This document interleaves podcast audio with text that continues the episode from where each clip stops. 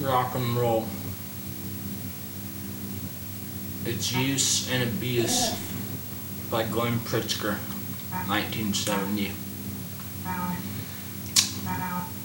Out of this music of the 50s developed today's billion dollar rock music industry.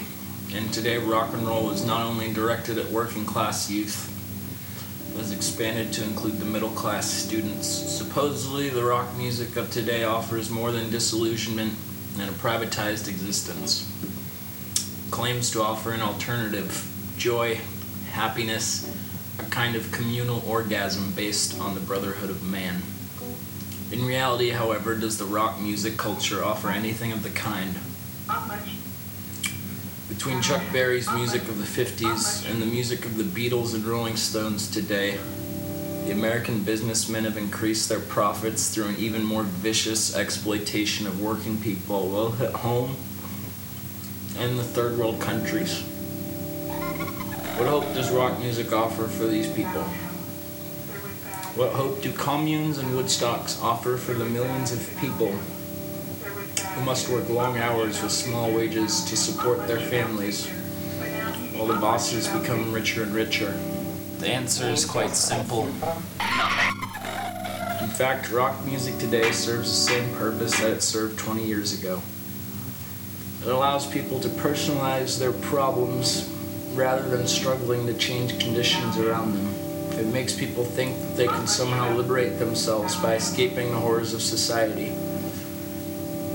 And at the same time as this, it continues to make huge profits for the businessmen. The main function of the whole youth culture movement, of which rock music is a major force, is a co-optive one. It is designed and carried out by the rich businessmen of this country to get people to act out their frustrations symbolically and personally. Some movement groups would argue that what was wrong with Woodstock was that our music was exploited by a group of opportunists, failing to see that Woodstock served a much more insidious purpose that of turning people off to struggle. Why else would Life magazine acclaim Woodstock as the dawning of a new age?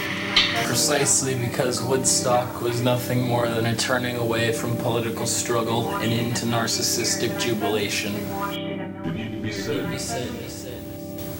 Corporate businessmen will sponsor a thousand Woodstocks and provide the drugs themselves.